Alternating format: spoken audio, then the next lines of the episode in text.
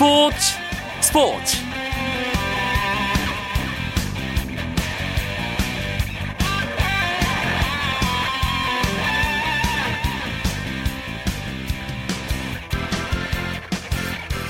안녕하십니까. 목요일 밤 스포츠 스포츠. 아나운서 이광용입니다. 프로농구가 6강 플레이오프에 돌입한 가운데 오늘은 SK와 오리온스의 1차전이 있었습니다 이 두 팀은 50 논란에 따른 제소와 심판 징계 3차 연장 혈투 등 대결 때마다 엄청난 화제를 만들어 왔기 때문에 이번 플레이오프에서의 대결 더더욱 관심을 모았는데요. 정규리그에서 상대 전적 6전 전승을 거뒀던 서울 SK 절치부심 서력을 노린 고양 오리온스 어떤 팀에게 첫 승의 기쁨이 돌아갔을지 궁금하시죠? 프로농구 6강 플레이오프 소식은 잠시 후에 자세하게 전해드리겠습니다. 먼저 오늘 들어온 주요 스포츠 소식으로 목요일 밤 스포츠 스포츠 출발합니다.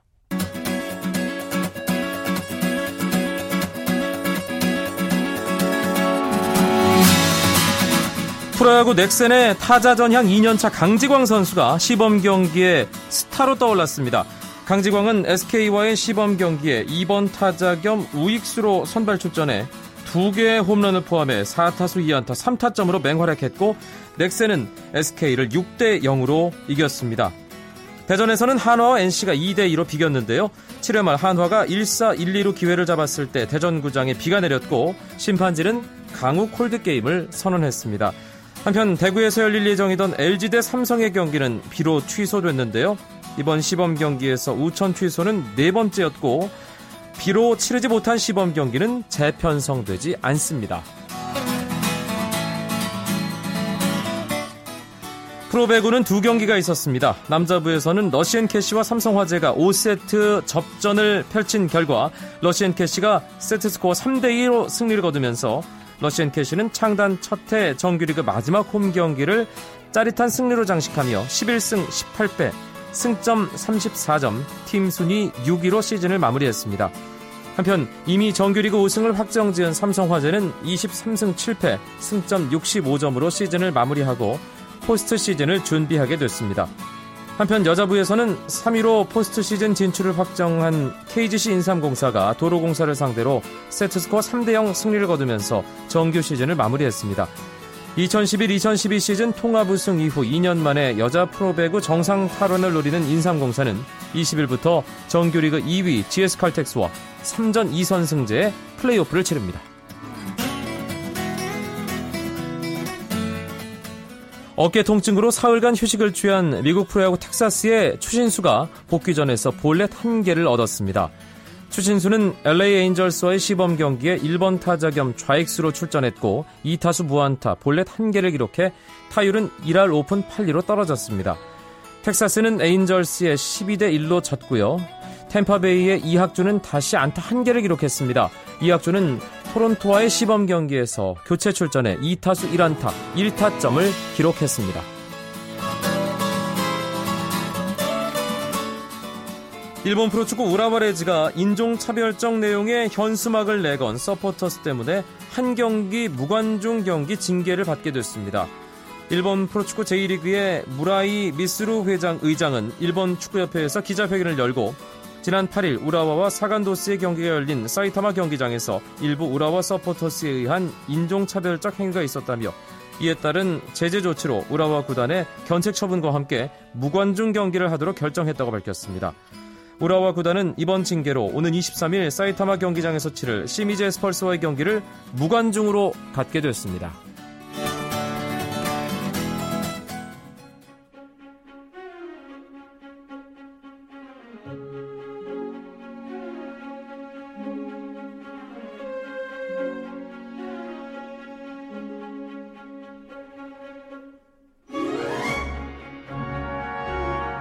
매주 목요일마다 스포츠계의 따끈따끈한 화제들을 짚어보는 시간이죠. 정현숙의 스포츠 다이어리 KBS 스포츠 취재부의 정현숙 기자 오늘도 함께합니다. 어서 오세요. 네, 안녕하세요. 정말 따끈따끈한 소식 들고 오셨네요.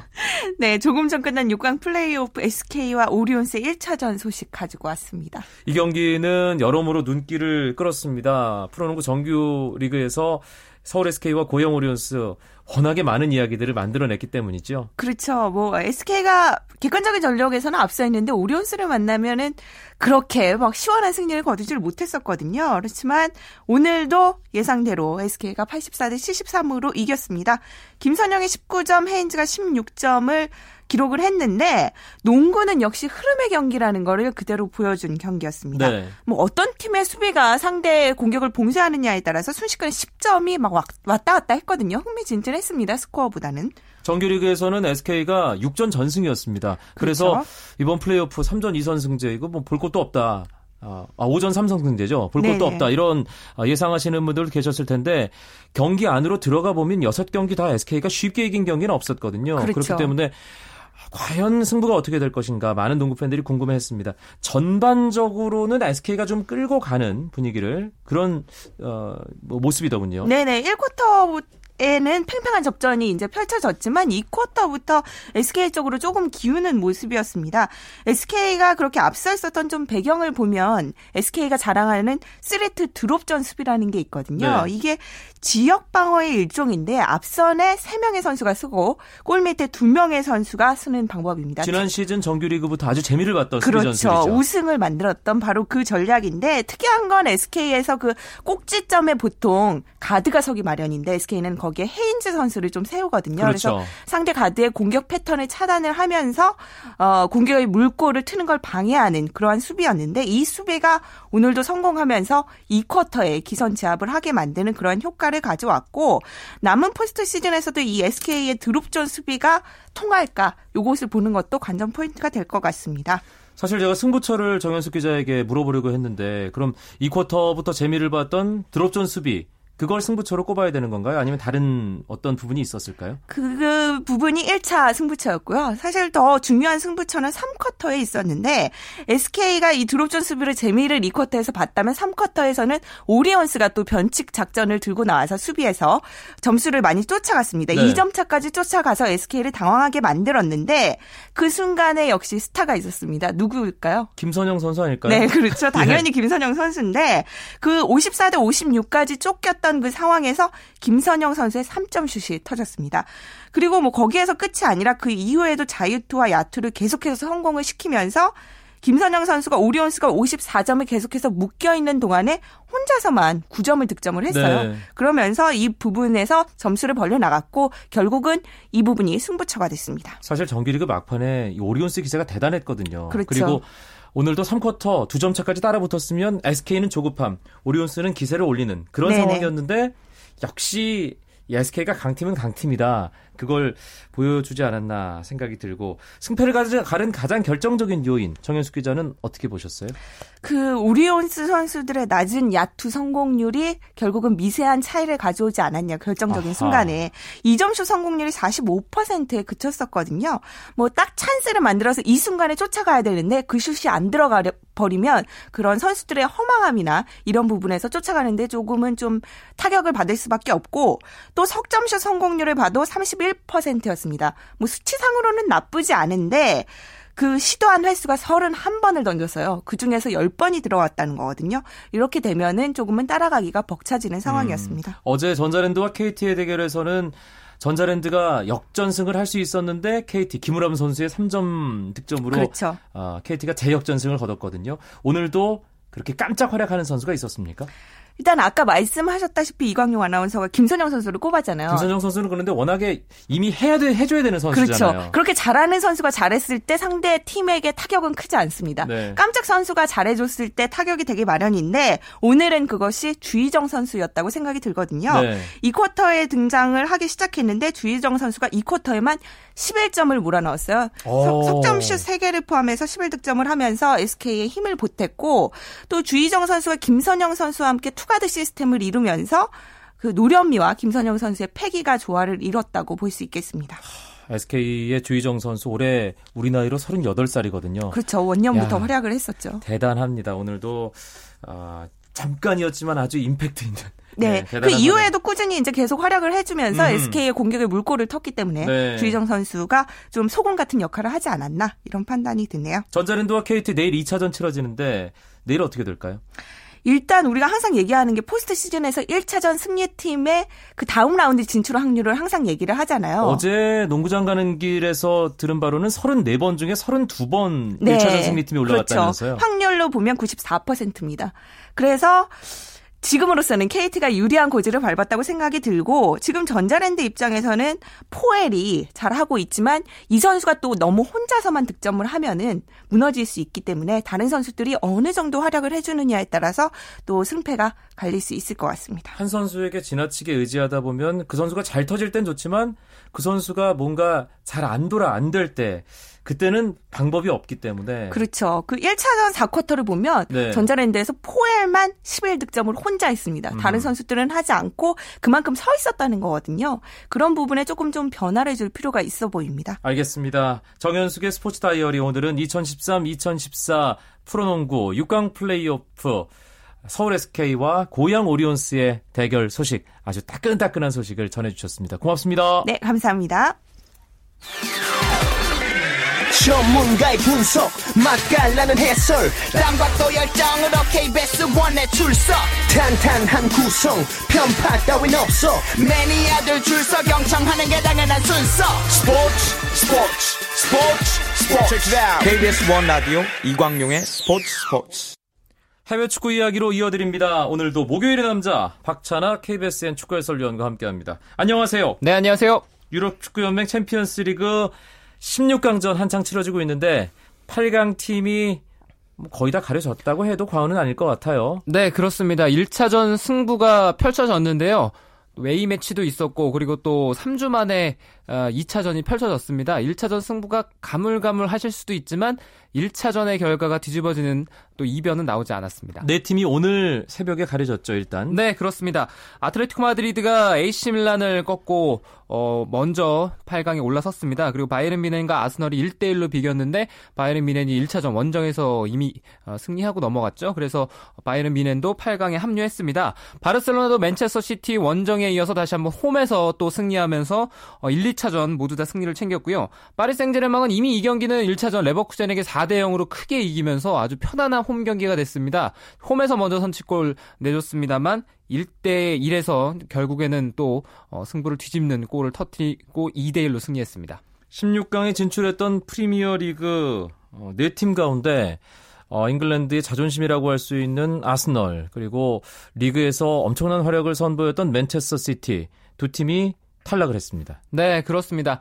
아스널은 참 챔피언스 리그에서 운이 없습니다. 음. 네, 이 팀이 얼마나 운이 없냐면 바르셀로나가 과르디올라 감독 시절에 정점을 찍고 있었거든요. 절정을 달리고 있던 그 시기에 아스널이 바르셀로나를 연속으로 또 만났고요. 지지난 시즌이었고 네. 그전 시즌이었죠. 예. 그렇게 만났고 그리고 또 아스널은 최근에 두 시즌 연속 바이른 미넨을 만나고 있습니다. 사실 바르셀로나에게 아스널이 2010, 2011, 2011, 2012 시즌 질 때 그렇게 허망하게 무너지지도 않았어요. 그렇죠. 경기를 상당히 경기를 잘했죠. 잘했잖아요. 네, 예. 물론 어, 이 영슈팅 한 골이라는 전무후무한 기록을 남겼던 그런 경기도 있습니다만 네. 아스널이 전략적으로 바르셀로나를 어떻게 상대해야 되는지 일종의 답안지를 또 제시했던 적도 있었거든요. 그런 만큼 또 경기를 잘해왔는데 이번 뮌헨과의 경기도 마찬가지였습니다. 지난 시즌에 바이에른 뮌헨이 우승을 차지했을 때 바이에른 뮌헨에게 떨어지긴 했습니다만 원정 가서 아스널이 또 이겼거든요. 네. 네, 그랬던 기억도 있고 이번 16강 1차전 도 경기를 잘했지만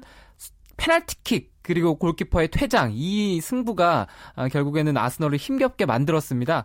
바이에른 뮌헨 원정 가서 1대 1로 뭐 아쉽게 비겼습니다만 바이에른 뮌헨을 상대로 이변을 만들어내는 데 실패했습니다. 그러고 보니까 아스널 팬들은 참 이 대진 때문에 속 많이 상하겠어요. 네, 바르셀로나 그렇죠. 바이에른 뮌헨을 4년 내리 두 번씩 만나니까요. 그렇습니다. 아스널이 최근 전력을 봤을 때는 어느 정도 수준까지는 충분히 도달할 수 있을 만한 힘을 이제 가지고 있거든요. 그렇지만 항상 정점에 있는 팀들과 상대한다는 것은 참 어려운 일이고요. 뭐 그럼에도 아스널이 물러서지 않고 좋은 경기를 했다는 것 이것은 팬들에게는 뭐 일정 부분까지는 만족감 안정감을 줬으리라 생각합니다. 사실 맨체스터 시티 같은 경우는 이번 챔피언스 리그에서는 좀 다르지 않을까 그런 생각도 들었는데 역시 16강에서 이 8강으로 넘어가지 못했습니다. 네, 맨체스터 시티는 이번 챔피언스리그는 잘 치러왔죠. 조별리그도 통과했고요. 그리고 바이에른 뮌헨과의 경기에서도 또 승리하면서 바이에른 뮌헨에게 패배를 선사하기도 했거든요. 그럴 정도로 페, 펠레그리니 감독이 오고 나서 맨체스터 시티는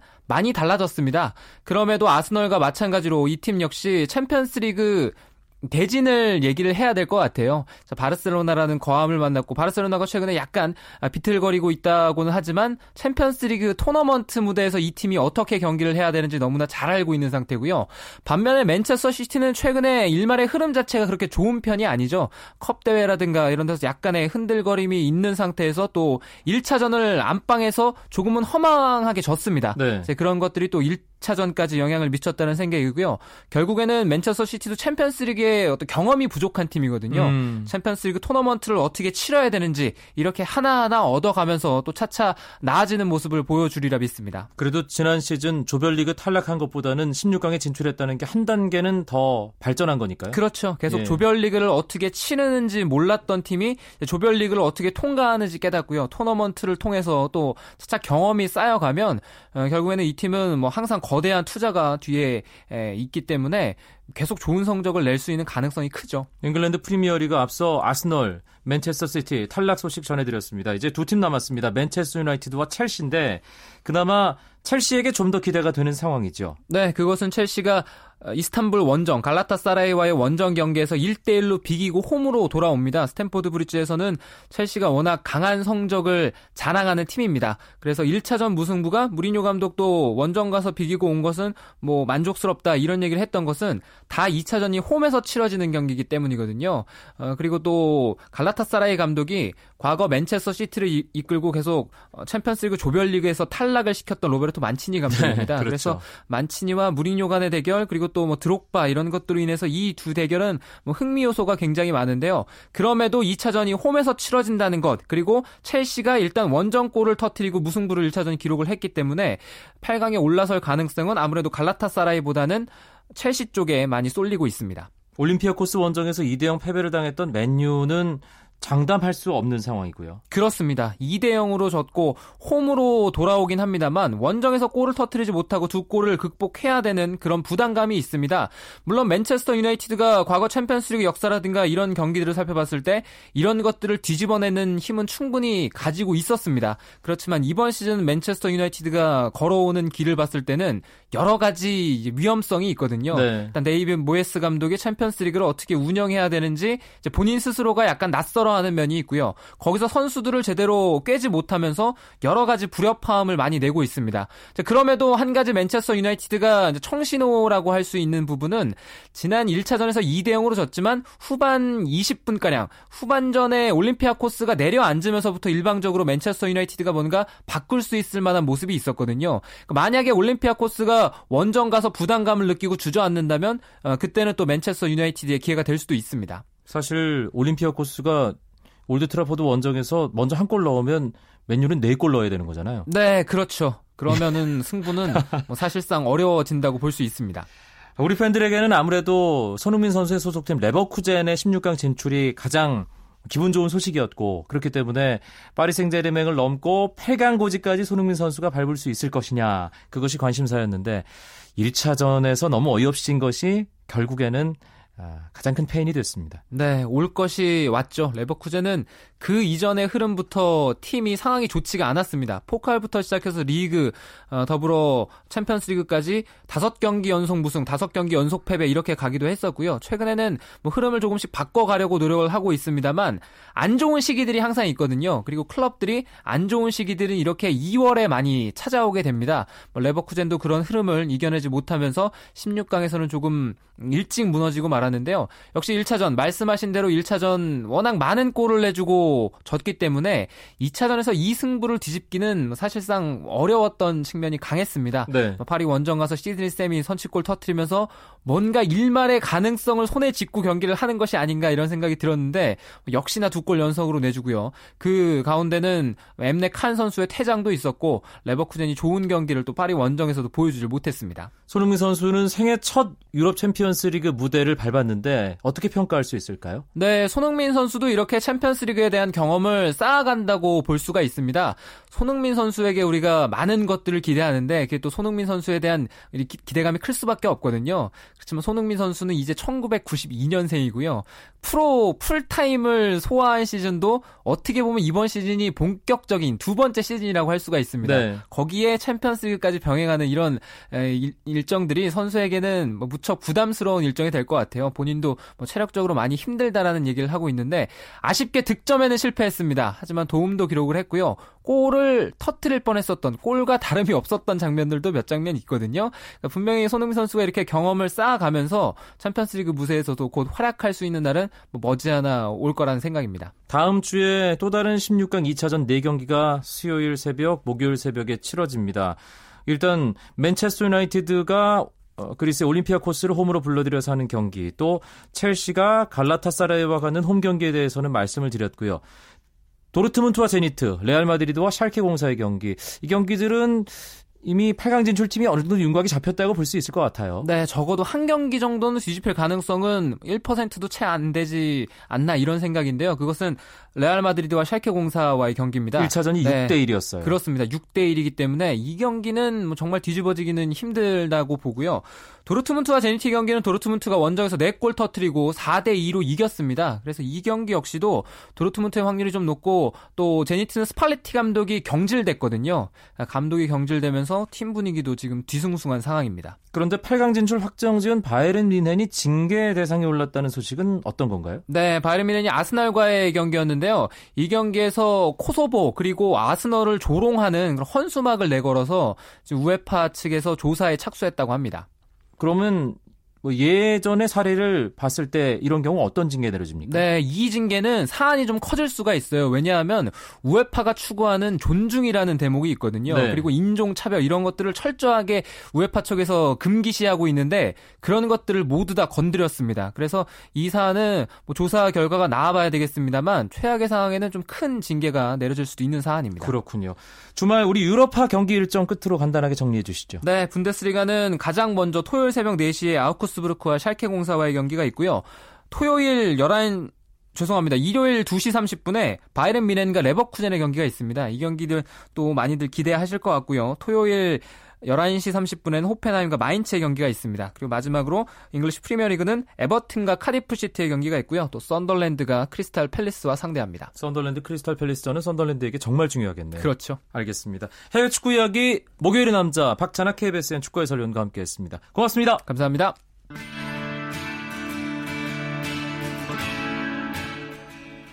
내일은 재미있는 국내 축구 이야기 풍성하게 준비해서 여러분들 9시 35분에 어김없이 찾아뵙겠습니다. 아나운서 이광용이었습니다.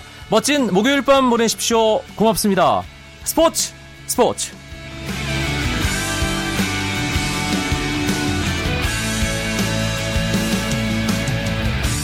As the sun goes down in front of me reminds me